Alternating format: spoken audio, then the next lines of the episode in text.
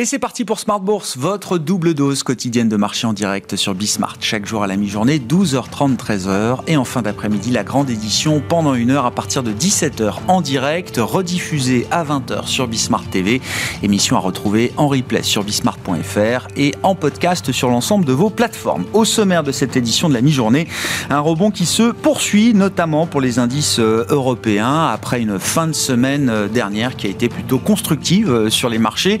Depuis depuis euh, l'annonce par la Banque Centrale Européenne d'une hausse de taux de 75 points de base jeudi dernier, on voit notamment le secteur financier au sens large et le secteur bancaire en particulier en Europe qui est au rebond et qui tire les indices. Le schéma se reproduit euh, également aujourd'hui avec un, CAC 40 et des indices en Europe qui progressent de plus de 1% à mi-séance. Vous aurez le détail dans un instant avec euh, Alix Nguyen, bien sûr. Il faut noter également sur le, front géopolitique, sujet majeur pour la crise énergétique euh, en Europe, cette contre-offensive euh, ukrainienne qui est euh, constatée depuis quelques jours maintenant face à l'armée russe. Difficile de savoir si c'est un point de bascule important pour des investisseurs qui ne sont pas tous experts de la chose militaire, mais néanmoins, c'est quand même sans doute quelque chose qui est surveillé de près aujourd'hui par les marchés, notamment pour la partie européenne. Le plan de trading à suivre dans un instant, évidemment, les enjeux techniques de cette semaine. Romain Dobry sera avec nous euh, en plateau, les équipes de Bourse Direct avec nous chaque lundi à 12h30.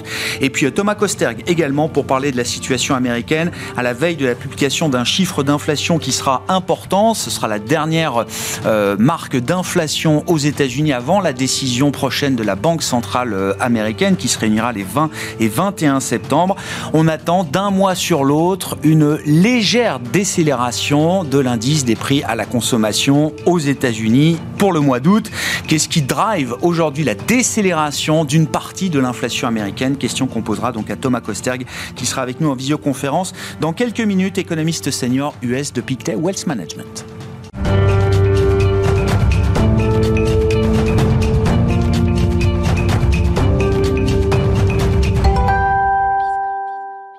D'abord, les infos clés du jour sur les marchés à mi-séance en cette première séance de la semaine. Alix Nguyen est avec nous, évidemment. Alix, c'est un début de semaine dans le sillage de ce qu'on a connu en fin de semaine dernière, c'est-à-dire une tendance nettement à la hausse pour le CAC. Oui, après euh, quatre séances d'affilée terminées dans le vert, la Bourse de Paris poursuit sur sa lancée. Le marché se prépare à la publication demain des chiffres de l'inflation du mois dernier aux États-Unis. Il s'agira du dernier rapport avant la réunion du comité de politique monétaire de la Fed les 20 et 21 septembre. Bon, il faut noter effectivement ce regain d'intérêt pour les actifs européens depuis quelques jours. Oui, avec pour premier signe le prix du mégawattheure de gaz naturel en Europe sur le marché de référence. Il est repassé sous les 200 euros. On est loin du pic à 342 euros en séance fin août. Et puis, autre signe, l'euro se renforce fortement face au dollar. Il se trouve à son plus haut depuis près d'un mois. Et puis, du côté des valeurs qui font euh, l'actualité euh, aujourd'hui, il faut constater la chute d'Orpea. C'est une nouvelle dégringolade pour le titre. Il dévise jusqu'à plus de 20%, euh, soit un plus bas euh, depuis 2005, euh, sous l'effet d'une annonce du groupe ce matin selon laquelle, au second semestre, sa performance financière devrait continuer à se détériorer du fait du potentiel impact de la flambée des coûts énergétiques. Et puis parmi les secteurs forts, ou en tout cas qui se renforcent depuis quelques jours maintenant, le secteur bancaire est toujours à l'honneur en ce début de semaine en Europe. Et déjà, valeur forte en fin de semaine dernière, elle continue de caractériser Accolés en tête des indices. À Paris, Société Générale, BNP Paribas et Crédit Agricole sont en hausse. On remarque aussi que les valeurs automobiles et industrielles représentent un certain attrait à la mi-journée. Renault et Saint-Gobain montent. Et puis euh, sur le front des matières premières, le baril de Brent gagne du terrain. Euh, Total Energy en profite, Valourec aussi. Tendance, mon ami, deux fois par jour, les infos clés de marché à 12h30 et 17h en direct dans Smart Bourse sur Bismart avec Alix Nguyen.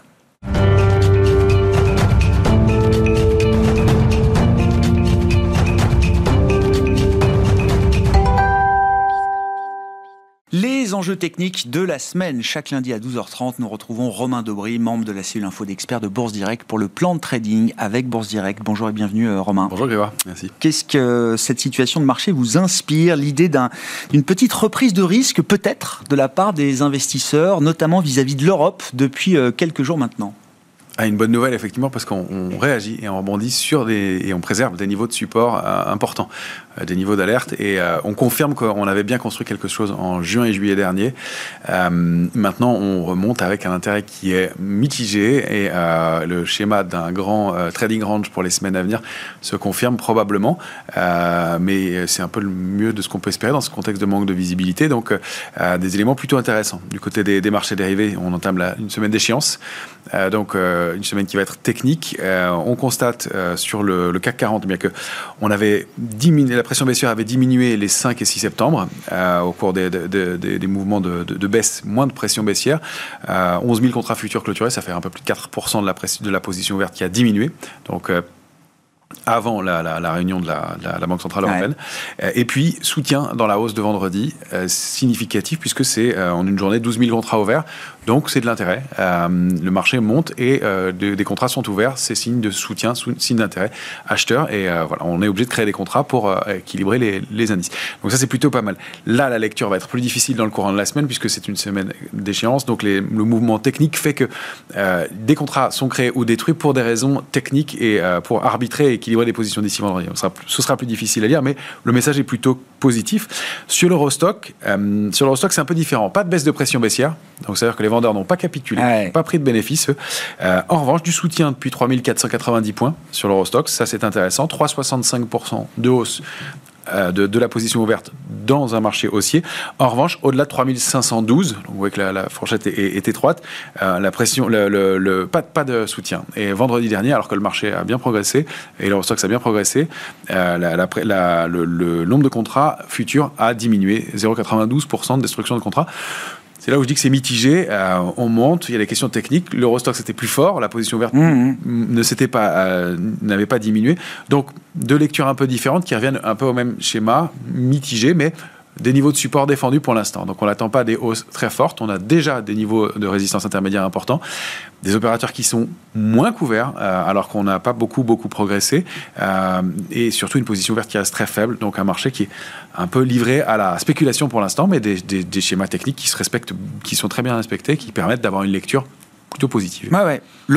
Qui est quand même euh, l'indice qui, qui, reflète aussi la perception que les investisseurs ont vis-à-vis de l'Europe ou de la zone euro euh, en tant que telle, c'est un indice qui est quand même beaucoup plus traité, il faut le dire, dans le monde des investisseurs globaux qu'un indice comme le CAC 40, par exemple, j'imagine. Dix fois euh, plus. Dix fois plus. Pour, les marchés dérivés, en tout cas. Donc il y a de l'intérêt sur des régions ou sur des, des, des, des, indices spécifiques, régionaux, on va dire, euh, euh, en zone euro, peut-être, sur, sur le CAC 40. Mais au global, effectivement, la perception de, de l'Europe reste quand même prudente, j'imagine, quand on regarde. Exactement, prudente dans l'immédiat. L'intérêt pour l'Eurostox. Hein. Et voilà, un, intérêt, un intérêt qui, qui, qui, qui mitigés, avec des volumes qui sont mitigés. Les volumes sont par exemple plus importants dans le rebond sur les indices américains qu'ils ne le sont sur les, sur les indices européens, clairement. Ouais. Bah, partons effectivement de la, de la situation euh, américaine.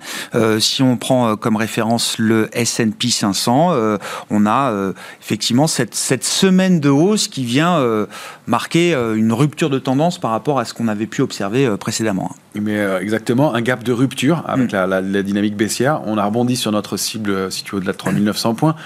Euh, on, a, c'est un graphique un journalier que vous avez sous les yeux. On rebondit sur le bas du canal haussier qui avait commencé à être construit au mois de juin dernier. Donc les cibles ne sont pas oubliées. Euh, et on reste bloqué pour l'instant entre les deux grands gaps, celui du 13 juin et celui du 22 août. Ça donne des bornes euh, vraiment intéressantes et, solides, donc un grand trading range. On l'entame, on, on, commence à travailler autour de la médiane que j'ai fixée à 4058 sur le S&P 500 on aura un biais plus ou moins positif selon qu'on va s'articuler au-dessus ou en deçà de cette, euh, médiane. Euh, il y a peut-être des choses à consolider, mais ce, gap de la semaine dernière, des volumes un peu solides, le respect du canal haussier, ça va plutôt dans le sens de, bonnes nouvelles à court terme. Euh, on ne s'emballe pas dans un marché qui est, qui est, quand même assez lourd et dans lequel on n'a pas de structure de retournement forte. Bon, et puis on note du côté de la volatilité du marché américain, en l'occurrence, à travers la, la, mesure du VIX, là aussi une détente de la volatilité. On a beaucoup de volatilité, on a même peut-être plus de volatilité sur les marchés obligataires aujourd'hui que sur les marchés actions. Oui, et pourtant la volatilité reste tendue euh, sur les marchés actions. On reste en zone d'alerte au-delà de 21,50. Euh, il y a pas mal d'éléments intéressants à surveiller sur le VIX en ce moment, parce que déjà le VIX confirme que le marché est hyper technique. Il a rebondi sur l'oblique, la ligne de tendance haussière de moyen terme, qui est active depuis novembre dernier. Euh, encore une fois, quatrième fois, il a tenté de passer en dessous. Il y a ce gap qui n'est toujours pas comblé, mais on s'en approche. Donc le mm. comblement du gap pourrait être la cible du mouvement haussier. Hein. On rappelle que si le marché se détend, les marchés montent, le VIX se détend lui et baisse. donc pour aller combler ce gap, on sait que 100% des gaps sont comblés sur, les, sur, les, sur le VIX. Ce serait cohérent avec les cibles qu'on peut avoir à la hausse sur le S&P 500 par exemple. Tout à fait. Donc de se dire qu'on est allé combler le gap, ça pourrait être un signal de prise de bénéfice, de réduction de son exposition, au moins pour partie. Euh, c'est un, schéma qu'on va surveiller. Donc, euh, et un, indice qui est pour l'instant hyper technique, mais qui reste en zone d'alerte. Donc signe de prudence de la part des opérateurs. Tant qu'on a cette méfiance et, cette prudence, euh, on a un schéma de risque qui est quand même limité, même si le niveau de couverture a baissé de façon significative sur les indices américains actuellement. Hmm.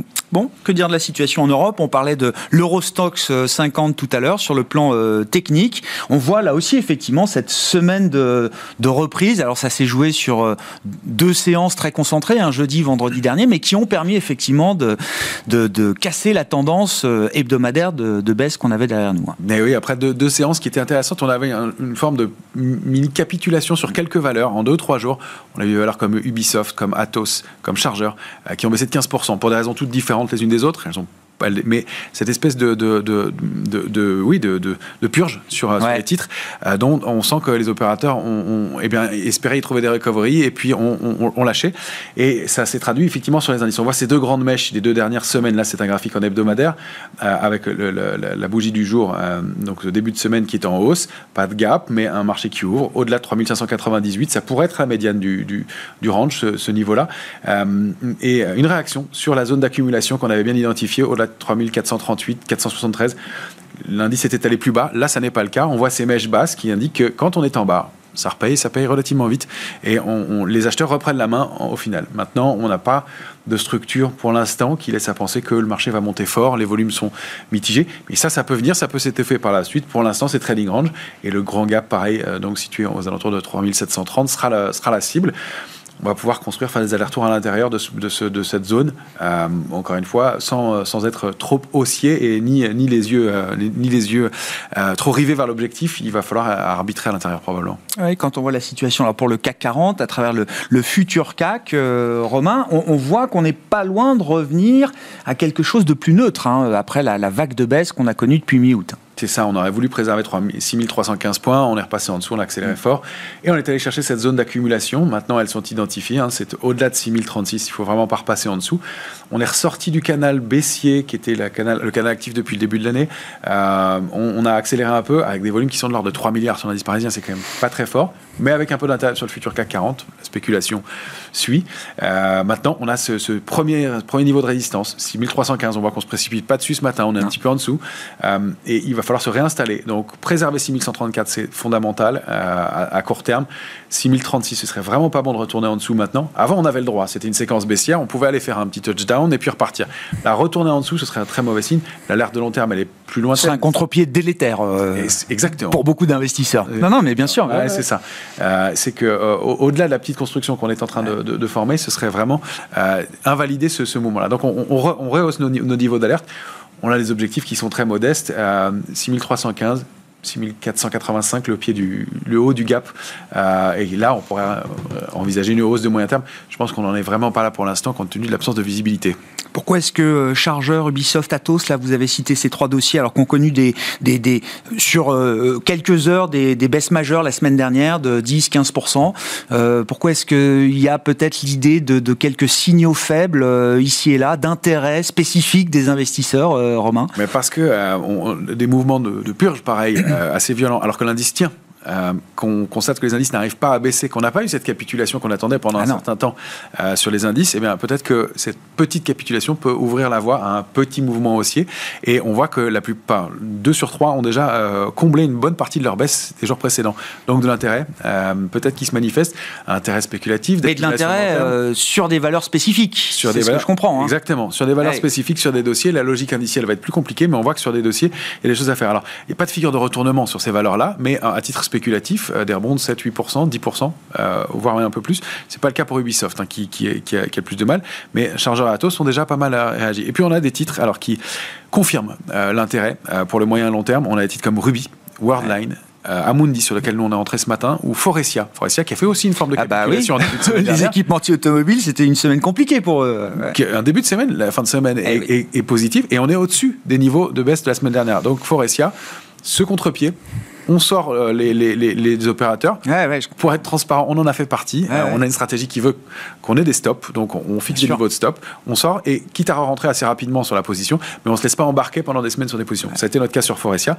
maintenant, on est en train de regarder pour rentrer à nouveau parce qu'elle est en train de sortir peut-être d'une structure en biseau et donc de donner des signaux d'intérêt pour la suite. On voit que ça se dément pas ce matin.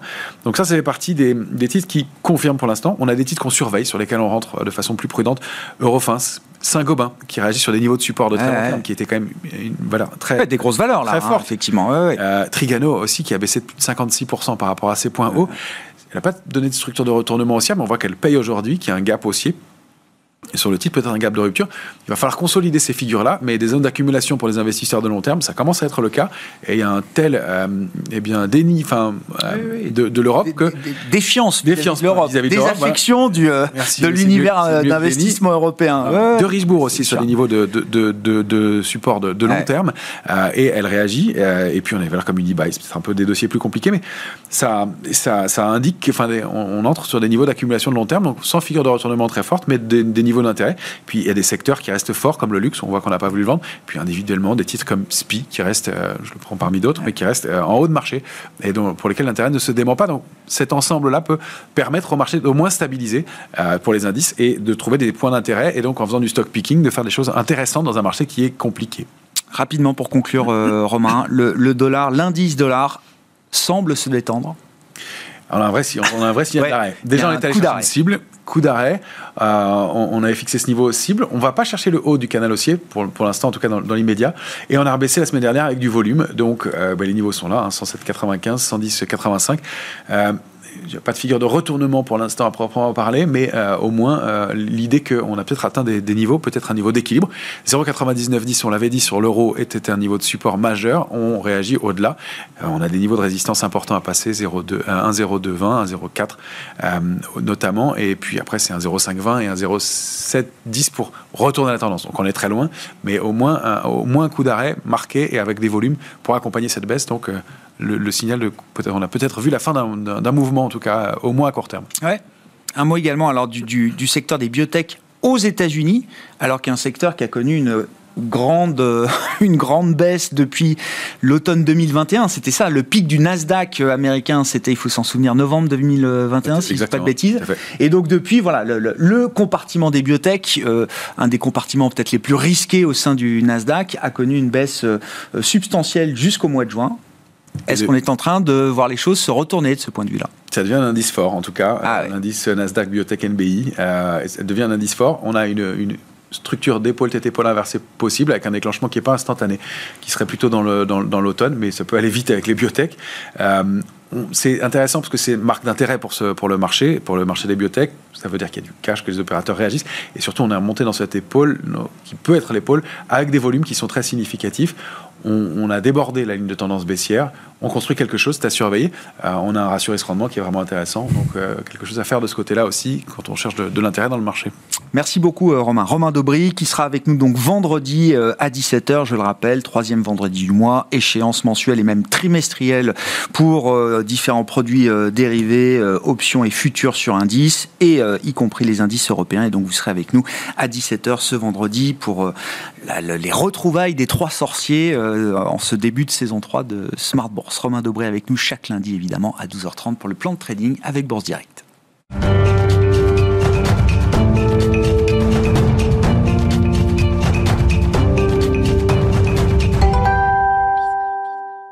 C'est le chiffre macro que tout le monde attend euh, cette semaine, sera publié demain, l'indice des prix à la consommation aux États-Unis, le CPI. Nous en parlons avec Thomas Koster, économiste senior US de Pictet Wealth Management en visio avec nous depuis Genève. Bonjour et bienvenue euh, Thomas. Tout le monde va regarder cette, euh, ce rapport d'inflation aux États-Unis pour le mois d'août et on va regarder spécifiquement même la dynamique du CPI d'un mois sur l'autre Visiblement, les économistes estiment qu'on pourrait avoir un, chiffre légèrement négatif d'un mois sur l'autre pour l'inflation euh, globale aux États-Unis, euh, Thomas. Tout à fait. Hein. Donc le consensus euh, d'après Bloomberg, hein, c'est un recul de 0,1% en glissement mensuel pour un rythme annuel qui se placerait donc à 8%. Hein. Donc on était à 8,5% au mois de juillet, on descendrait à 8% en rythme annuel. Donc ça serait le deuxième mois un peu de, décélération des prix aux États-Unis, hein, puisque le pic d'inflation serait donc au mois de, juin. deux raisons hein, pour expliquer ce potentiel recul de l'inflation. premièrement, on a moins de goulets d'étranglement dans l'économie américaine, à la fois dans les services et aussi dans les biens. Alors dans les services, on va regarder le prix des hôtels, le prix des transports qui devrait continuer à baisser. Et dans les biens, bah, on, a, voit que les chaînes d'approvisionnement sont en train euh, de, d'être beaucoup plus fluides hein, euh, qu'auparavant, donc on devrait aussi avoir une euh, moins de pression inflationniste dans ce secteur-là. la deuxième chose, c'est évidemment le prix des, matières premières hein, au niveau mondial et aussi au niveau américain qui, continuent de baisser. Donc l'emblème ici, c'est le prix de l'essence, hein, gasoline. Euh, on était à plus de 5 dollars le gallon hein, il y a quelques semaines. Maintenant, on est clairement en dessous des 4 dollars le, le, gallon. Donc, euh, tout ça mis bout à bout, ça fait des pressions inflationnistes qui, quand même, euh, commencent à s'estomper. avec deux points peut-être à, quand même mentionner. Il y a quand même une certaine interrogation sur les loyers. On sait que les loyers sont une part importante du panier CPI. ça pourrait continuer d'être un, un, facteur lié à l'inertie dans les loyers. Ça pourrait continuer à être potentiellement un facteur facteur euh, qui irait dans l'autre sens, hein, plutôt un facteur de support de l'inflation. Euh, mais mon dernier point, c'est sur les, salaires. Est-ce qu'il y a une boucle prix-salaire sur l'inflation aux États-Unis? Et je pense que c'est la, la, conclusion la plus importante. il semblerait qu'il n'y ait pas Hein, de, boucle prix-salaire aux États-Unis. D'ailleurs, les salaires eux-mêmes ont tendance à se, tasser. C'est au final la bonne nouvelle euh, qui fait que nous, on, s'attend à ce que l'inflation continue de décélérer euh, dans les prochains mois, surtout que les fameux goulets d'étranglement devraient continuer à s'estamper. Et encore une fois, les, derniers signaux sur les matières premières mondiales, euh, c'est aussi pour une, tendance à la baisse. Qu'est-ce qui vous fait dire, Thomas, qu'effectivement, on est peut-être en train d'éviter ce risque d'une indexation d'une boucle prix-salaire qui s'enclencherait euh, aux États-Unis avec un marché du travail qui reste quand même extrêmement tendu, historiquement tendu, peut-être selon certaines mesures d'ailleurs. Tout à fait. Hein. le marché de l'emploi est très tendu, mais comme on l'a vu sur les derniers chiffres, en fait, on voit que euh, il y a de plus en plus d'employés qui reviennent hein, sur le, marché du, travail. Donc il y a un retour, même s'il est assez lent, il y a quand même un retour de l'immigration. Euh, il y a aussi les personnes qui étaient potentiellement malades du Covid qui reviennent. Peut-être les gens qui avaient une, un, matelas d'épargne qui se mettent aussi maintenant à revenir sur le marché du travail, peut-être parce que ce matelas d'épargne est, dépensé.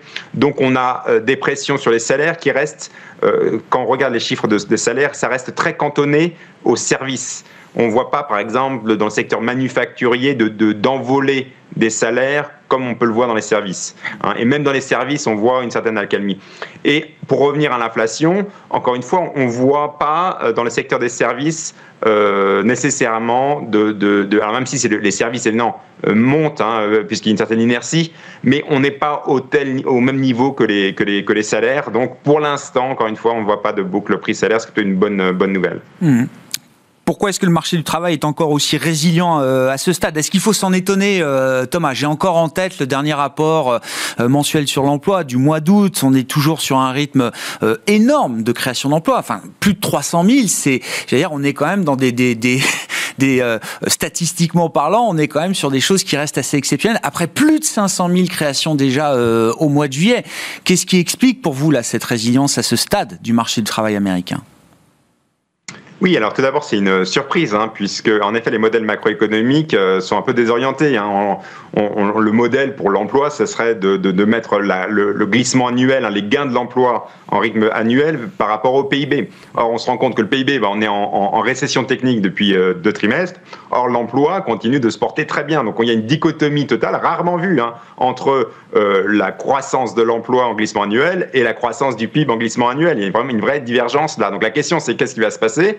Est-ce que euh, c'est le PIB qui va rebondir vers l'emploi ou est-ce que c'est l'emploi qui va finir par baisser euh, vers, le, vers, le, vers le PIB. Euh, moi, je suis plutôt de l'école que ce sera l'emploi qui va aller vers le, vers, le, vers le PIB, donc on devrait avoir une détérioration du marché de l'emploi. Mais pour l'instant, il faut le, dire, l'emploi est bien plus résilient qu'attendu, ce qui donc en effet a des conséquences sur la politique monétaire. Est-ce que ça, je ne sais pas, redonne un peu de chance et de probabilité à l'idée d'un soft landing, Thomas? Et d'ailleurs, il faudra rentrer un peu dans ce, dans ce débat académique à, un moment. Qu'est-ce qui va faire la différence entre un scénario de soft landing et un scénario peut-être de, récession ou de, d'atterrissage plus, plus douloureux pour l'économie américaine? À partir de quel niveau de taux de chômage est-ce qu'on pourra parler de soft landing ou est-ce qu'au contraire on ne pourra plus parler de soft landing? Oui, alors déjà, un, fait sur les récessions, c'est qu'en général, les récessions ont lieu quand on est au plein emploi. Hein. C'est en général quand le taux de chômage est le plus faible que les récessions se, arrivent. D'ailleurs, pour une raison microéconomique assez, assez simple, c'est-à-dire c'est que euh, plus on, embauche, en fait, les entreprises se mettent à embaucher, les marges commencent à diminuer, et au même moment, bah, le chiffre d'affaires se met lui aussi à diminuer. Donc, en fait, quand on a une montée euh, des, des, coûts, euh, coûts salariaux, coûts d'emprunt, à un moment où le chiffre d'affaires commence à se tasser, euh, bah, au niveau microéconomique, c'est là où on a des difficultés et ça se traduit au niveau macroéconomique par une, une récession. Euh, donc euh, voilà, là on est sur un, un, marché de l'emploi qui est tendu, euh, très tendu, mais il y a aussi donc des coûts pour les entreprises. Ça c'est le premier point. Deuxième point, euh, c'est qu'il y a des effets retard et là on maîtrise peut-être pas tout. C'est vrai que si on regarde le marché de l'emploi à l'heure actuelle, il se porte très bien, mais il y a quand même un certain nombre de risques et une certaine nombre de mécanismes qui sont en train de se mettre en place dans l'économie américaine qui sont des vraies menaces. Et moi je pense que la première menace, c'est le marché immobilier. Alors le marché immobilier, en effet, euh, ça représente qu'une faible partie techniquement du PIB américain. On est autour de 5% de l'économie. Mais en fait, avec tous les effets d'entraînement dans l'économie, si le marché de l'emploi, le marché de l'immobilier commence à se gripper, on pourrait avoir plus de conséquences sur l'économie américaine. Mais voilà, ça prend plusieurs mois avant de se matérialiser. Euh, et, donc, on, pourrait avoir donc des, conséquences sur l'économie américaine euh, dans les prochaines semaines et prochains mois liées à l'immobilier et liées au resserrement hein, des conditions monétaires, tout simplement puisque les, euh, euh, les taux sont en train de monter, les taux hypothécaires sont en train de monter, il y a un resserrement des conditions monétaires et financières aux États-Unis. Justement, euh, Thomas, et, en tenant compte de ces effets d'inertie, notamment du, du décalage qu'il y a entre les hausses de taux de la Fed, le resserrement monétaire et le plein impact qu'on peut en attendre sur l'économie réelle, si la Fed considère que le scénario de soft landing est le Graal à atteindre, l'objectif suprême, est-ce qu'il est temps pour la Réserve fédérale américaine de revenir euh, à un rythme de resserrement un peu plus doux? Après les hausses de taux de 75 points de base, est-ce qu'il serait temps approprié pour le prochain meeting, par exemple, de revenir à 50 oui, là, il y a une vraie question sur est-ce que la Fed est analytique, euh, liée à des modèles macroéconomiques, ou est-ce qu'elle est plutôt épidermique, c'est-à-dire liée à une fonction de réaction bien plus, euh, euh, disons, changeante et liée à la cosmétique du jour. on a un peu l'impression que la Fed, voilà, surréagit aux chiffres du jour, y compris aux chiffres de l'inflation qui reste en glissement annuel trop élevé, aux fameux chiffres de l'emploi, mais c'est un, chiffre, on le sait, qui est ce qu'on appelle backward looking, hein, c'est pas forward looking, c'est un emploi, c'est un, indicateur retardé du cycle économique, hein, l'emploi. Euh, alors qu'on pourrait se poser la question que, étant donné les perspectives qui quand même s'assombrissent, on pourrait se dire la Fed devrait plutôt baisser le rythme des, augmentations de taux d'intérêt. Je pense qu'il y aura ce, débat à, la Réserve fédérale, mais si on écoute ce qu'a dit la Fed dans les derniers discours, il, semble quand même qu'on va potentiellement vers une hausse de 75 points de base, même si euh, il y aura ce débat avec 50 points de base.